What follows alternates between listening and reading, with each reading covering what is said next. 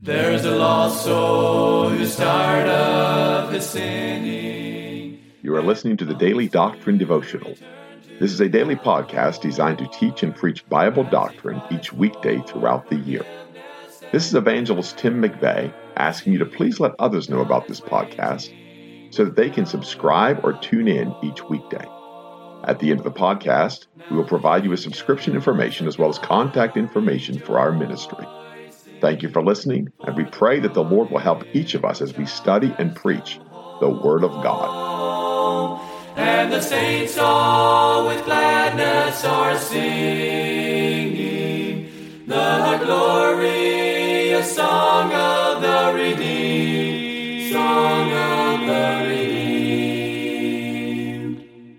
Thank you once again for tuning to the podcast. This is our Tuesday edition of the podcast. And we're doing a two part message out of the book of Nehemiah. And again, I'm biding a little bit of time. We've had a pretty busy couple of weeks with the pastor of my stepfather and a lot going on in the McVeigh household. And we're also just trying to find direction for the podcast. But in the meantime, the Lord has shown me some things in the book of Nehemiah, chapter 9, that I'd like to deal with today. I'd also like to announce that this coming Saturday, 1 o'clock and 3 o'clock here at our house, uh, we are going to have a special Bible study. We have some folks coming in for that. We've already had about 10 people confirm and uh, others that might be considering that. We're going to have a special uh, Bible study here at the house. And uh, we're not here for food. We're not here for snacks and meals. We're here to study the Word of God. And it's just something the Lord has given for us this coming Saturday. If you're in the area, we'd love to have you come for that. And then also, in addition to that, we're going to begin on Sunday in Saltillo at the Calvary Baptist Church. And so we thank the Lord for that. That's a 10 and 11 Sunday school and church. And then 6 p.m. in the evening, 7 p.m. Monday, Tuesday, and Wednesday. That's over in Saltillo, Pennsylvania. And how we look forward to those meetings, look forward to the Lord is going to do in Saltillo. In the meantime, I'd like to go back to the book of Nehemiah, chapter 9. And eventually in this chapter, Nehemiah is going to talk about how God brought Abraham out of his land and put him into the promised land and how God brought the children of Israel out. But before he ever does that, before he ever goes into those details, he explains in verse 1 the 20 and 4th day of this month, the children of Israel were assembled with fasting and with sackcloths and earth upon them. And the seed of Israel separated themselves from all strangers and stood and confessed their sins and the iniquities of their fathers. Now, that's an interesting passage because you can imagine something like that in modern churches or modern days, but they were sincere about that. And if we confess our sins, He is faithful and just to forgive us our sins. And that's what it said. They confessed their sins and the iniquities of their fathers. And so he goes through the problem that Israel has had, how they hardened their hearts and they would not respond to God. They would not obey God. Both in Ezra and Nehemiah, both these great men of God are telling the children of Israel what they need and how they need to return to God. But the turning point in each of those books in each of those men's lives is when they would stand and read the Word of God. And when Ezra called for the reading of the Word of God, and they stood all day and read the Word of God, it was a turning point for them.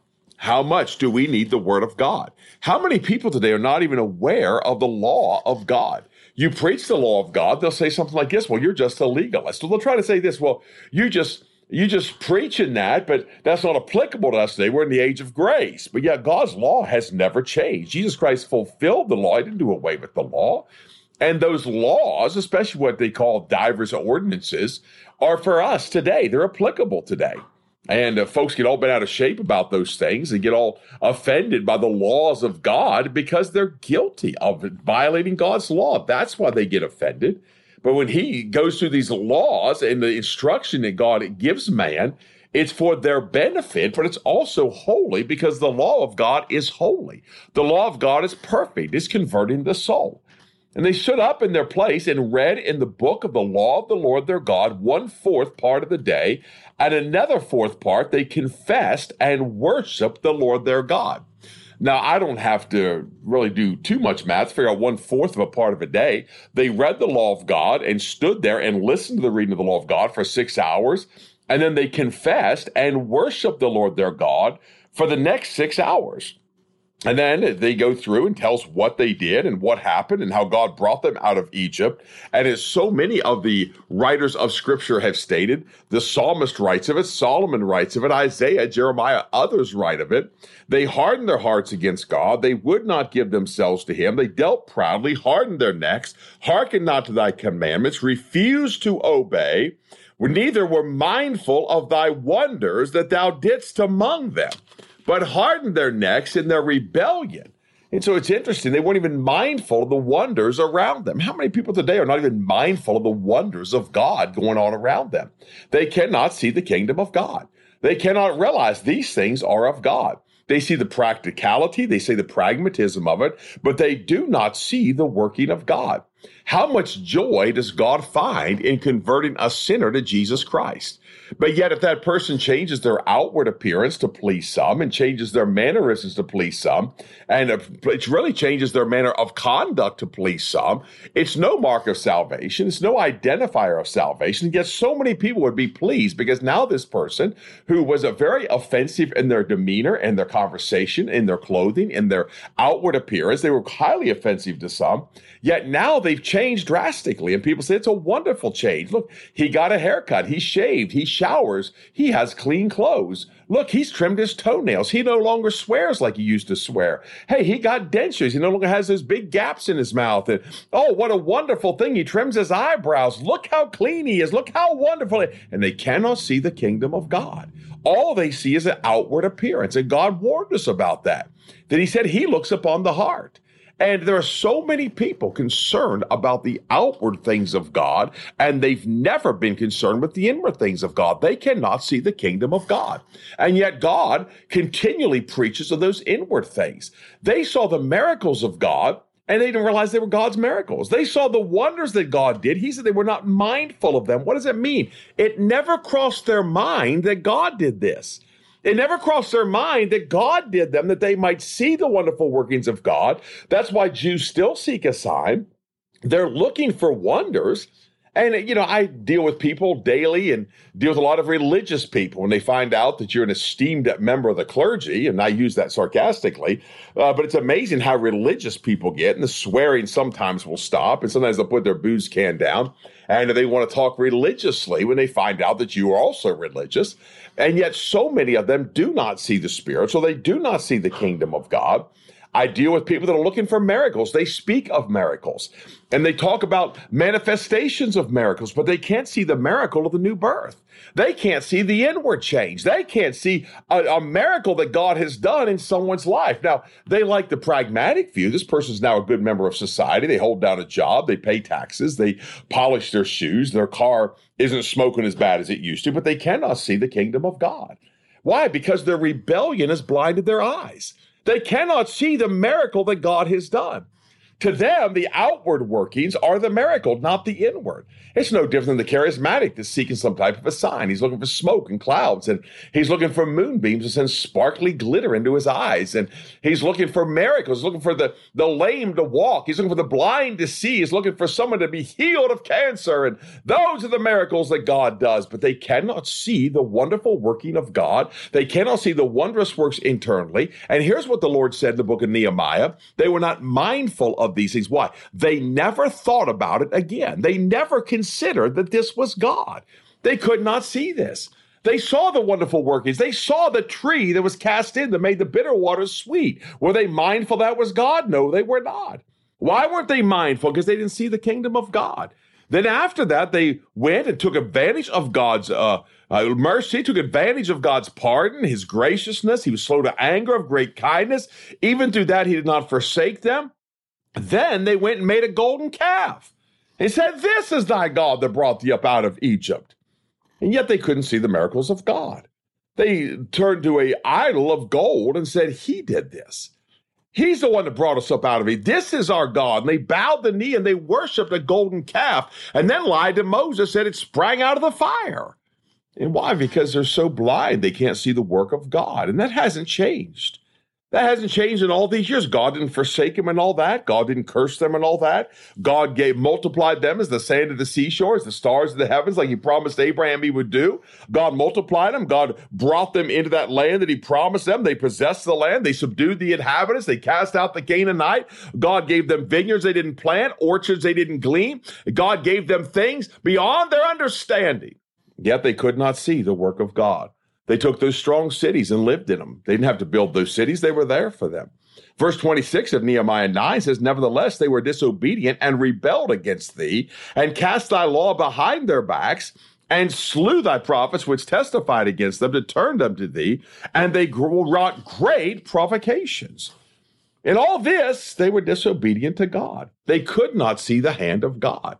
And by the way, those that could not see the hand of God, those that were disobedient, those that were rebels, died in their iniquities and they died and went to hell. And that has not changed in all of these years. You cannot see the work of God, it's because you're a rebel against God.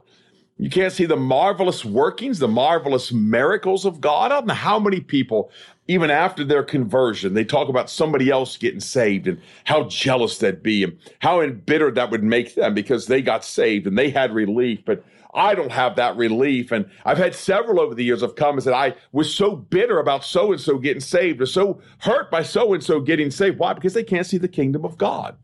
They've delivered them into the hand of their enemies. Verse 27 who vexed them.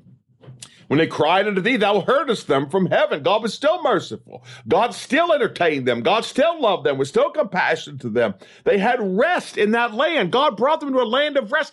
War ceased in the days of Solomon. They had more than any nation the world has ever had. They had abundance, and Solomon fed them and clothed them, and happy were his servants. And they had all this world's goods, and they had rest from war and rest from their enemies. Yet, even in that rest, they did evil, they he said, before thee. When they returned, cried to thee, thou heardest them from heaven. Again, it testified against them. The Lord has spoken against them. The Lord has called them out. The Lord has used them as an example, a living example for you and I to see and understand that we also don't fall into that same lust and that same idolatry and that same covetousness, that you and I do not fall into that same trap they fell into. Yet, God still was merciful. Yet God's great mercy came upon them. He did not utterly consume them in verse 31, nor forsake them. Why? For thou art a gracious and a merciful God. It's of God's tender mercies that we're not consumed. It's a miracle that God has given us less than our iniquities deserve. And God has given us less than our iniquities deserve. Why? Because He's merciful and He's long suffering to usward, not one that any should perish, but that all should come to repentance. In verse 33, howbeit thou art just in all that is brought upon us.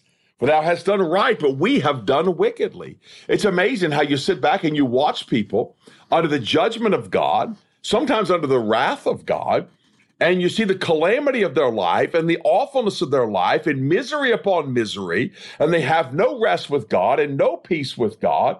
And then they say they're suffering for persecution's sake. But it could be they're suffering as evildoers. And that's not always for me to judge. My goodness, that's beyond my understanding. Lest I also be judged as an evildoer and claim persecution.